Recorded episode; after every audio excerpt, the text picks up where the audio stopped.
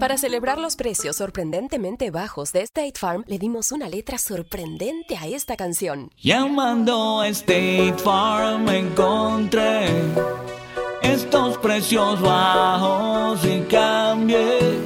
Con precios sorprendentes ahorro mes a mes. Ahorrando dinerito está todo bien. Como un buen vecino, State Farm está ahí. Summer happens at Speedway because everything you need for summer happens at Speedway. Like drinks, drinks happen. The freshly brewed drink, the splashed over ice drink, the wake you up drink, the cool you off drink, the make your brain hurt for a minute drink. All poured however you want them, whenever you want them, all summer long. So on every hot day, you have something cold to sip. Speedway, summer happens here. And now, get any size fountain or speedy freeze for just 99 cents. Excludes maximum. Well, I invite you to take your Bibles this evening and turn with me once again to Colossians chapter 3. Colossians chapter 3. After several weeks of dissecting the seven spiritual garments Paul exhorts believers to put on in verses 12 and 13, we come now to consider the final attribute in verse 14, which is the spiritual characteristic of charity. Colossians 3, beginning in verse 12. Put on, therefore, as the elect of God, holy and beloved, bowels of mercies, kindness, humbleness of mind, meekness, long suffering, forbearing one another and forgiving one another.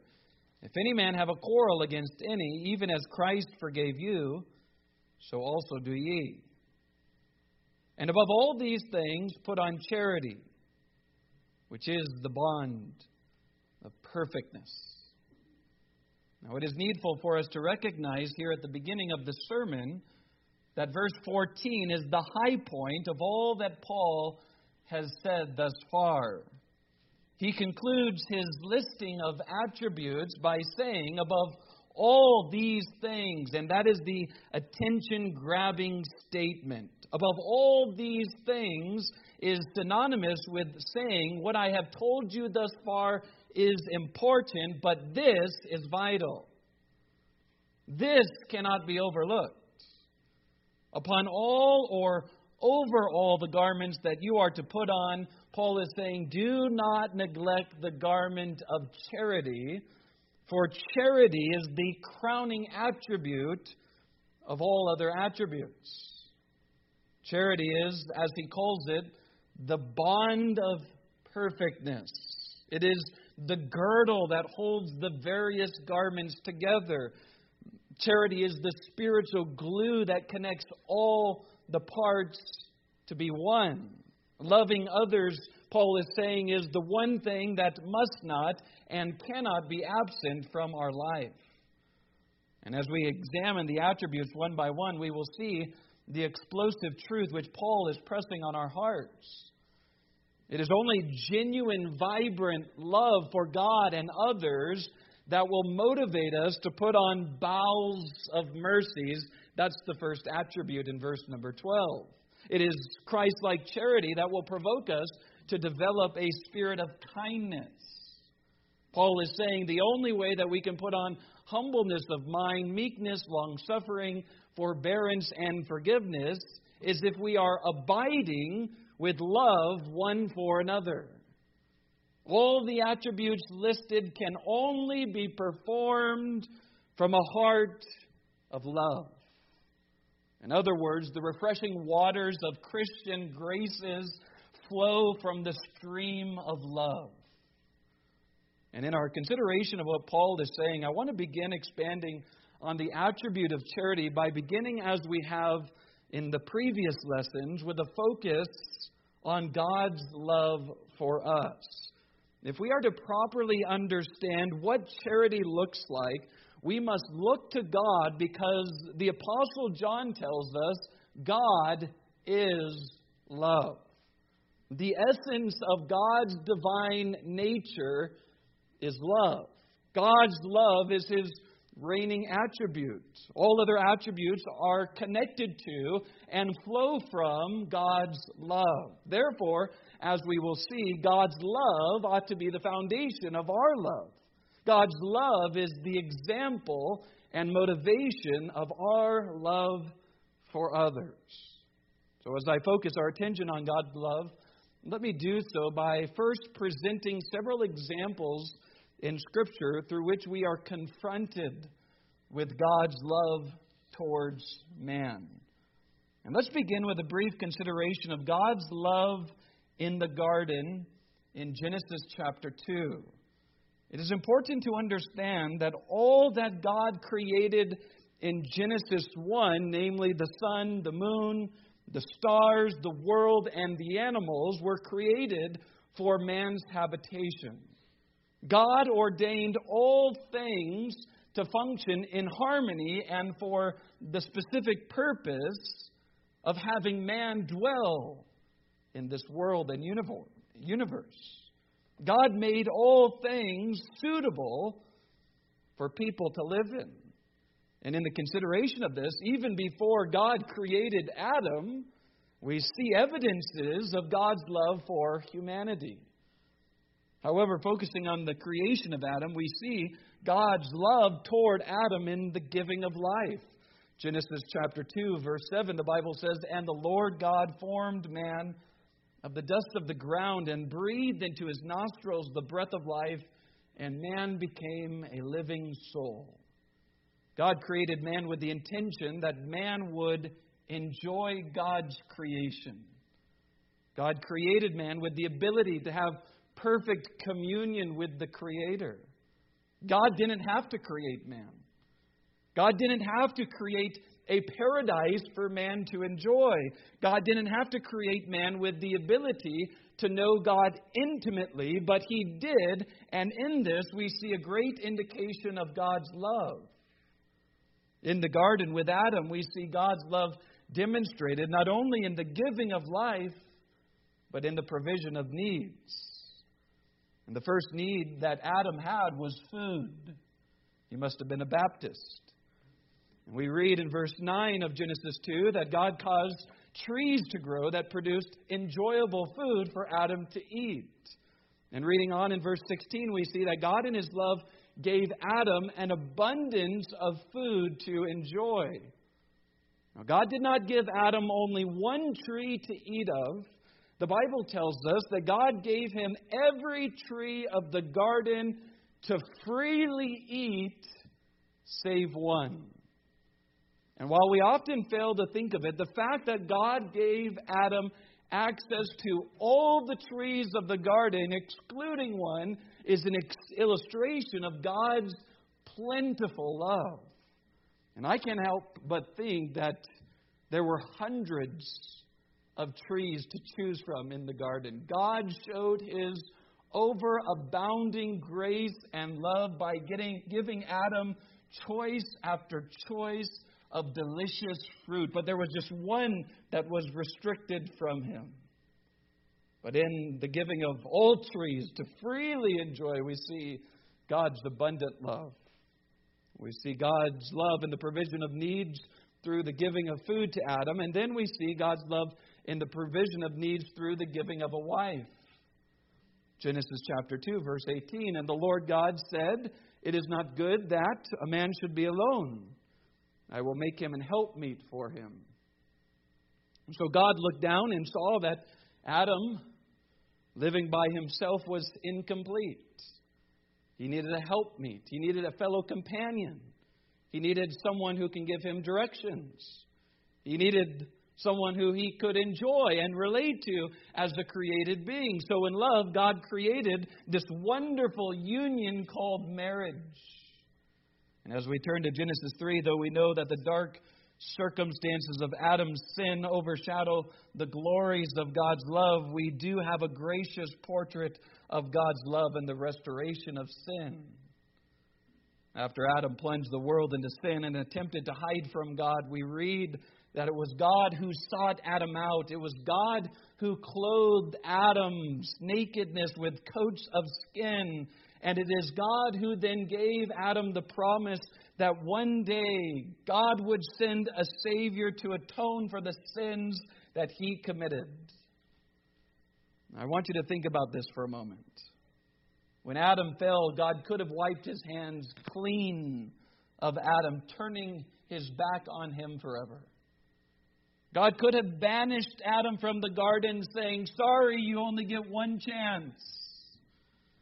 God could have struck him dead and created another man in hopes that someone else might do a better job. But in love, God forgave Adam and restored the relationship that was broken.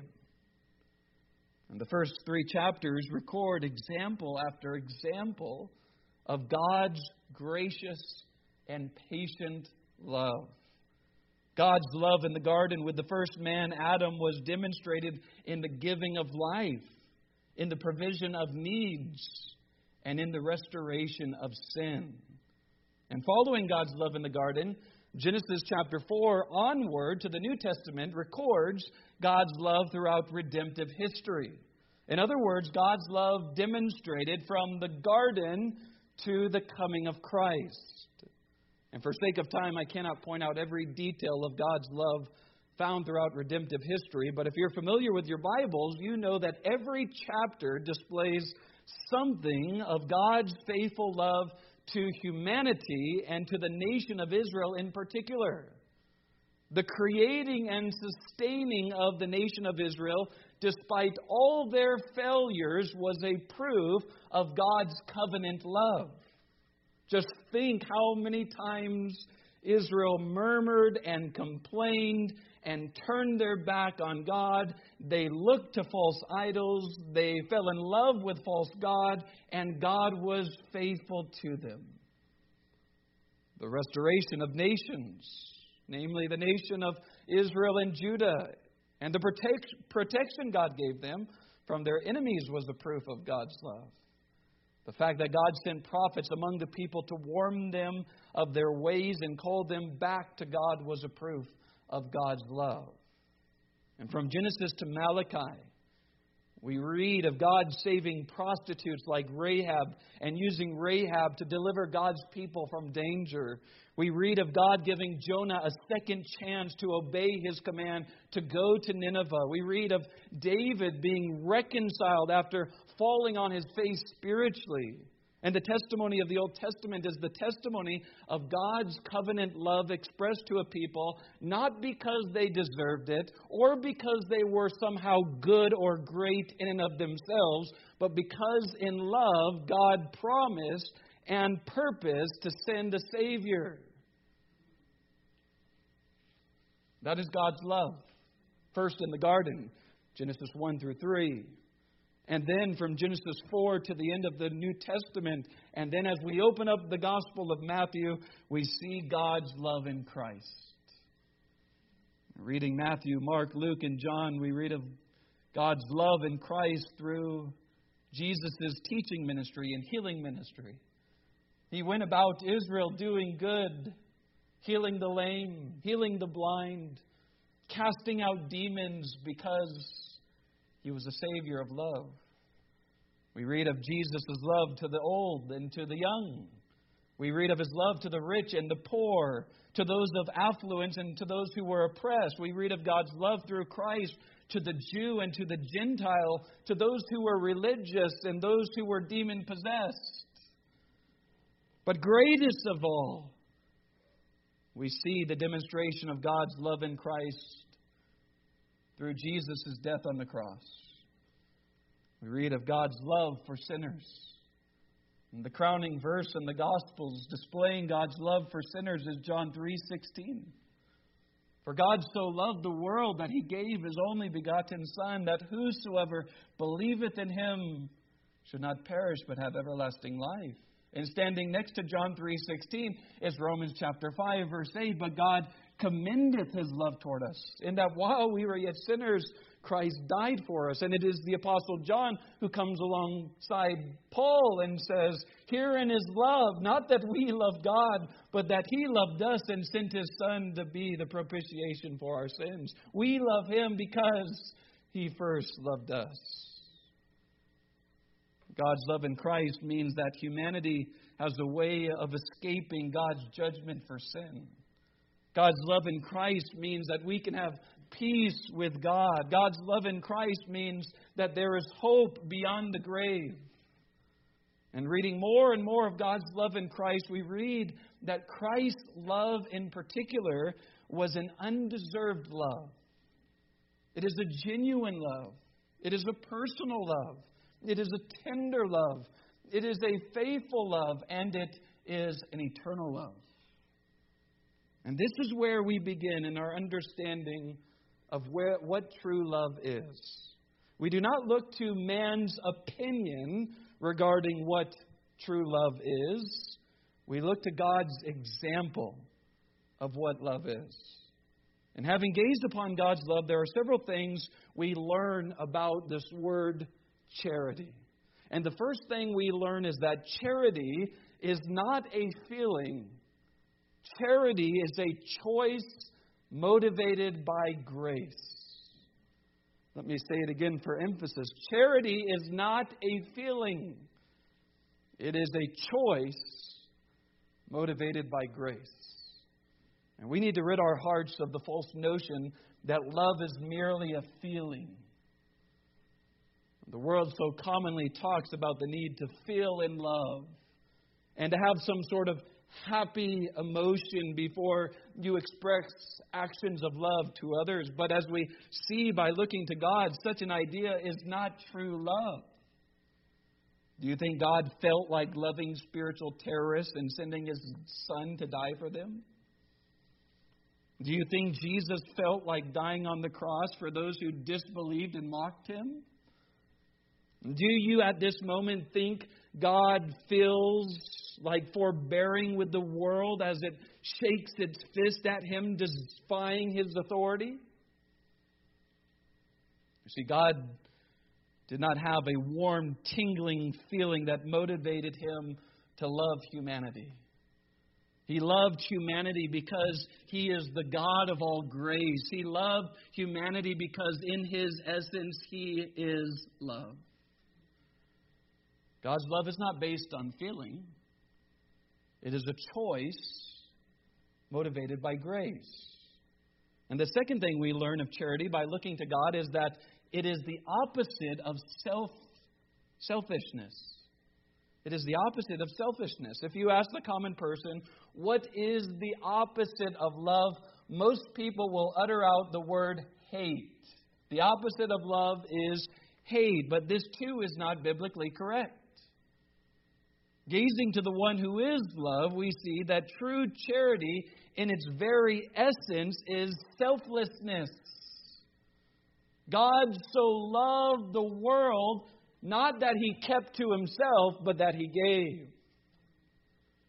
Jesus was moved with compassion as he looked upon Israel because he had a heart of love, and that heart of love then stimulated him to go to these sheep who were without a shepherd, teaching, healing, and taking about the gospel. Jesus said, No one takes my life from me. I lay it down of myself. The Bible tells us in Philippians chapter 2 Jesus made himself of no reputation. He took upon him the form of a servant and became obedient unto death, even the death of the cross. And all these things show us the essence of love. The essence of love is being selfless, the essence of love is giving oneself. God could have withheld these attributes mentioned in verse 12 toward mankind. He could have withheld mercy. He could have withheld kindness, meekness, long suffering, forbearance, and forgiveness, but in his selflessness, he did not. So that's the second quality of true charity. True charity is selfless. The third thing we learn of charity by looking to God is that it is genuine. As we look to God's love in the Scripture, one thing stands true. And it is that God's love is entirely genuine. There is nothing fake or deceiving about it. God's love is not mixed with hypocrisy. God is not love one day and hate another day. God's love is not motivated by impure or evil intentions, or God's love is not camouflaged in any way. God's love is pure. God's love is honest. God's love is real. So that's what we learn by gazing to God's love. Charity is not a feeling, it is a choice motivated by grace. Charity is the opposite of selfishness. Charity is selfless. And then, third, true charity is genuine. Now, turning back to the words of Paul in Colossians 3, when Paul tells us to put on charity, this is what he means. And knowing something of the essence of God's love and tasting it personally through Christ's love, Paul is saying that it is our calling as Christians to love others as God has loved us. It is our calling to love others genuinely, selflessly, sacrificially, and continually. Not only when we feel like it, but at all times. Not only if others have been kind to us, but when others have hurt us. Our love for others is not to be based on conditions others meet, but rooted in what God has commanded us. Again, there are no conditions here in verse 14. He doesn't say, and above all these things, put on charity, only if others are putting on charity in the first place.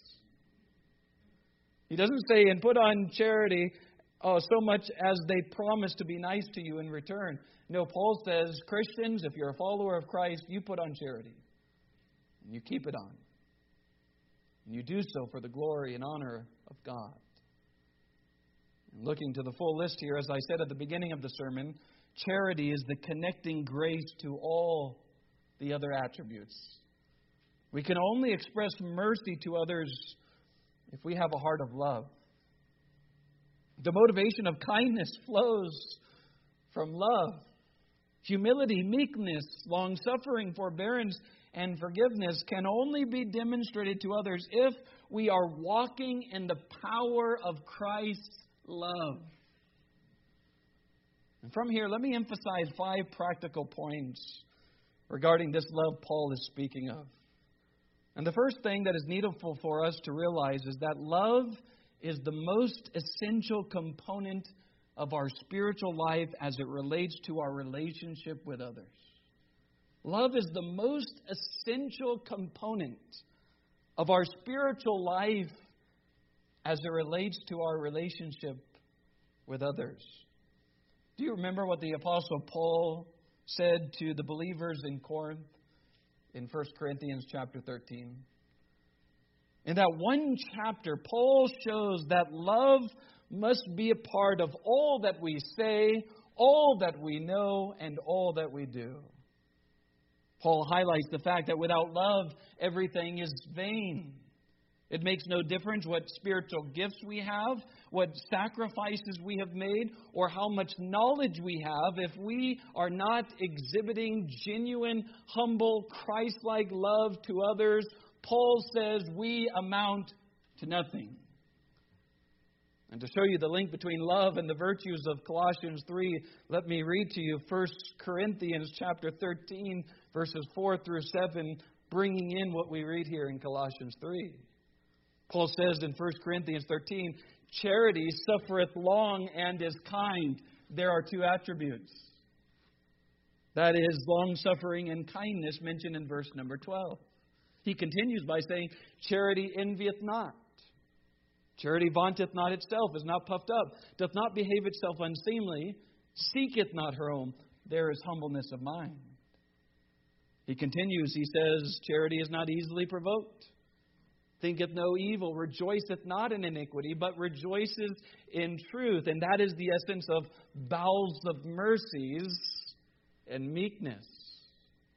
Paul continues, he says, Charity beareth all things, forbearance. Charity believes all things, hopes all things, endures all things, and we could slide therein. That's forgiveness. And there you have the list of seven attributes that we have studied, all mentioned flowing from the attribute of love. And Paul ends the chapter by saying virtually the same thing he does here in Colossians 3, verse 14. Back in 1 Corinthians 13, Paul says, And now abideth faith, hope, and charity, these three, but the greatest of these is charity. Above all these things, put on charity, for it is the bond of perfectness. Love is the most essential component of our spiritual life as it relates to our relationship with others. Number two, love is the evidence of true believers. Do you remember what Jesus said in John 13 35? Jesus said, By this shall all men know that ye are my disciples, if ye have what love one to another. Jesus did not say, Others will know you that you are my disciples by the Bible version you read or the denomination you belong to.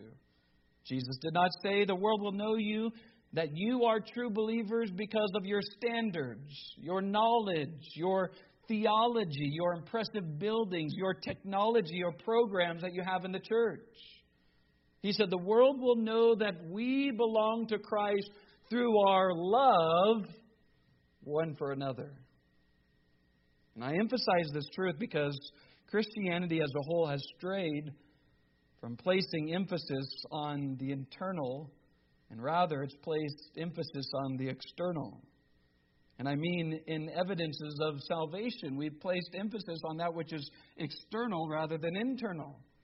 We've come to the place where most Christians understand or believe, so long as somebody attends church, reads their Bible, prays, wears a cross necklace, and keeps themselves from scandalous sins, they maintain the status of a Christian. And sadly, this is what theology has come to in our day, and it's no wonder our churches are so weak. Our churches are filled with Pharisees who are good at playing the part, Pharisees who lack pure love toward brothers and sisters in Christ because they are not a part of the same family. And I submit to you, for those who have been here a while, that this is the main reason so many people leave a church over the most insignificant matters. They lack true Christian love. I cannot tell you how many instances I've come across in which one professing Christian is at odds with another professing Christian who completely distance themselves from that brother or sister in Christ that they are at odds with, and sometimes they even leave the church as a whole, never to return to any church because they refuse to go to their brother or sister in Christ, as the Bible commands. They refuse to put on mercy, to put on kindness, to put on long suffering, to put on forgiveness and forbearance. And over the years, you see their complete departure from the fellowship of God's people, which only proves their lack of faith in the first place. John says, Beloved, let us love one another, for love is of God, and everyone that loveth is born of God and knoweth God. And those who lack true love over the course of life have a great spiritual problem. Though they profess with their mouth the Lord Jesus, if they look upon other Christians in the church with disdain, the problem is an absence of spiritual life. Those are not my words. That's the truth of Scripture. And listen, often in a quote Christian marriage, you will find, should that marriage end in divorce, most times you can trace it back to one spouse or both spouses com- being completely barren of genuine Christ like faith and love. Just look back at those who used to sit in the pews here at Calvary Baptist Church. Those who profess to know God at one time who are now divorced. Nine times out of ten, you will find as the years pass that one party or both want nothing to do with God at all, and the reason is they didn't have genuine faith in the first place. For where there is true faith, Jesus and John says, there will be true love. Love is the evidence of the true believer. And sometimes when you're in the community and you meet somebody glowing, somebody who's just warm, somebody who's polite, somebody who's welcoming, sometimes you can just tell, can't you? There's something about their whole demeanor and outlook at life, and it's their love. And you begin to press them regarding things of the Scripture, and you find out they're a follower of Christ. Because it's by our love that we're united. This leads us to the third point I want to emphasize, and it is love is the mark of fellowship between true believers. 1 John 4 20 and 21. If a man say, I love God, and hateth his brother, he is a liar. For he that loveth not his brother, whom he hath seen, how can he love God whom he hath not seen? And this commandment have we from him, that he who loveth God love his brother also. And so we ask, what is it that brings us together tonight? First and foremost, it's our love for Christ and His Word. And flowing from our love for Christ ought to be our love for one another. And this means that we ought to love one another with all of our warts and wrinkles. We ought to love one another despite our personal failings, our personalities, our backgrounds, and opinions. And do you not realize that God gave us the church as an arena to grow in Christ like love? If you sit there listening to the sermon on love, wondering, how can I grow in love? You must realize that you can grow in love by developing relationships with other Christians. The rubbing of shoulders of imperfect people who are our spiritual family members, has been ordained of God to teach us how to love. How does it work? Well, let me give you some experience. As a new young Christian, when I was first converted, being thrown into the church, if you will, by God in this arena of love, there were instances in my spiritual immaturity that I made mistakes, and older, wiser, more mature Christians loved on me despite my mistakes. And I learned something about love through their example. As we come to church and hear the Word of God, we are exhorted to love through sermons and after we hear the sermon, we immediately turn next to us to our brothers and sisters in Christ and we seek to implement it. And that's another way God has ordained the church as a vessel to grow in Christian love. And sometimes, yes, even sometimes in churches, others rub us wrong and get under our skin. Yes, even in churches. And we need to show forgiveness patience, forbearance, long suffering, so that we can grow in love one for another. Love is the mark of fellowship between true believers. Number four, love is the greatest Christian influence on the world. And sadly, it is love that has been the greatest thing lacking in most churches. Listen, church, we have lost an entire generation of young people as a direct result of our lack of love. I know we're quick to blame Satan, the world, and everything else under the sun as to why churches are empty of young people, but I have heard the testimonies of young people, and I have witnessed with my own two eyes the reasons why young people have no desire to step into the church. Some of these young people who attended our programs and attended our school saw the emphasizing of standards without love. They heard that they needed to dress a certain way, they needed to talk a certain way, they needed to act a certain way, but now they view the church as a place of rules and regulations. This is not to say that schools and places of worship should be absent of standards, but it is to say that sometimes rules without a relationship breeds rebellion. Sometimes we can emphasize the right things in a wrong way. Sometimes, by our lack of patience and love, we can push others away rather than draw them in.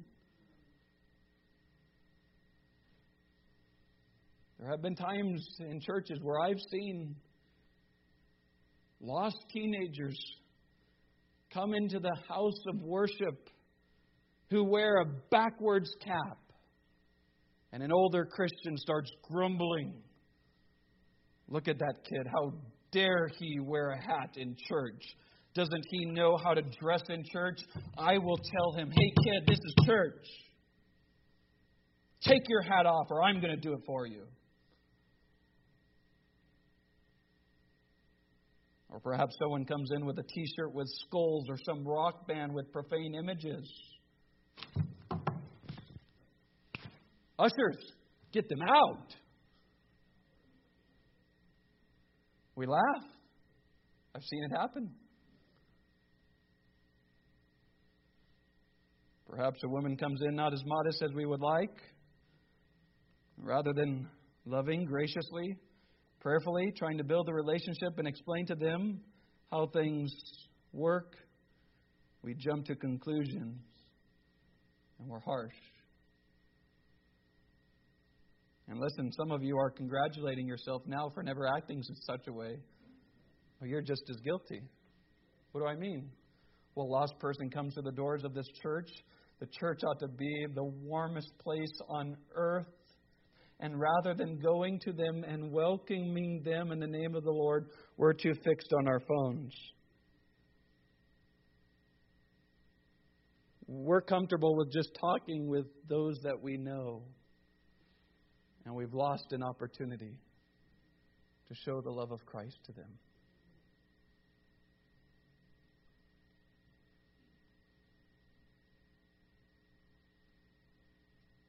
Who can blame others for not wanting to come to church if we make a fuss that they sat in our pew? I know I'm preaching at the choir now, but who can blame the world for not wanting to come to church when Christians lack in love? Churches are in a spiritual mess, and it's largely due, don't miss it, to the selfishness of professing Christians. Christians are not gathering together to pray. They're not doing what they can to witness. They're not dwelling in unity as God commands them. Churches are splitting over carpet color and the personality of a pastor, and the world sees it all. They know, and that is why they want nothing to do with Christianity. And until we see the need to put on charity, we will not see it turn for the better until we are convinced that this love needs to dwell in our own hearts first and then in our homes, we will continue going on slowly deteriorating in our influence for Christ. Love is the greatest Christian influence on the world. We can have all the nice buildings, we can have all the programs, but if we do not have love, we are nothing. And listen, parents, I'm speaking to you, not just to members in the church. With any relationship we have, I'm speaking to you, husband. I'm speaking to you, wife. If we want to affect our families for Christ, we must be filled with Christ's love. And some parents get so hot and heated and they demand a militaristic order of their children, and they will do this at this time. And what they're lacking is love. I'm not saying that love is allowing children to swing from the chandeliers like monkeys, but I am saying that we need to clothe truth with grace. And perhaps I shouldn't be pointing to churches, perhaps I should be pointing to homes as the reason we've lost children. Maybe Christian parents have put on a mask on Sunday and then put off Christian love Monday through Saturday, and that's the reason why church kids don't want to come to church. They've seen the hypocrisy, they've seen the lack of love. I don't know. I'm just wondering. Let me give you the final point, which is the truth that love must be kindled daily. The fifth and last point answers the question how? How can we put on charity? What can we do to stir up love for others in our own hearts? Well, love must be kindled daily. The answer is we kindle love by living in God's love. Well, how do we live in God's love? By abiding in Christ. Well, how do we abide in Christ? These are all technical terms that we're familiar with, but often we don't even understand. How do we kindle love in our hearts? How can we abide in Christ? We abide in Christ by acquainting ourselves with God's love daily through His Word, and we ask God to love others through us. That's how we will come to the place where we can truly put on love. It's coming to the Word and seeing God's love for us and God's love for the world and implementing in that in our life and then going to the throne of grace saying, God, I don't feel like loving them. By your supernatural power, you have to love them through me. I challenge you to pray that prayer in your marriage. Lord, love my spouse through me. I challenge you to make that a prayer in the raising of your children. God, love my children through me. God, love this world through me. Love that person who gets on my nerves through me. You see, the more we see God's love for us and others, the more we will see how God wants us to love others. And vice versa. The less we know of God's love for others, the less we will know of how God wants us to love others. The secret to loving God and loving others is walking with God. Those who walk with God as they ought will walk with others as they ought. And those are the two steps of the first and great commandments. If we are walking with God, we will walk with men. If we are being pleasing to the Lord, we will do what the Lord commands in loving our neighbor. But if the first step is off, the second step is going to be off. You see, everything in your life can be traced back to your relationship with God through His Son by His Word. Everything. So, the only way to revive or put on various attributes that relate to others is to revive our communion with God. And here again, I know I sound like a broken record, but that is Bible truth. What's the secret of Christianity? It's really not a secret. The secret of living a Christ honoring life is abiding in Christ loving Christ, worshiping Christ, pleasing Christ. Paul says, above all these things, above mercy, above kindness, above humbleness of mind, above meekness, above long suffering, above forbearing one another and forgiving one another, above all these things, put on charity. Let me ask you this evening how do you relate to this characteristic of charity? Are you wearing it in relationship with your spouse? Are you living it out in the relationship with your parents and children? Can it be seen among the church family? Is it known among those who know you, who do not know Christ?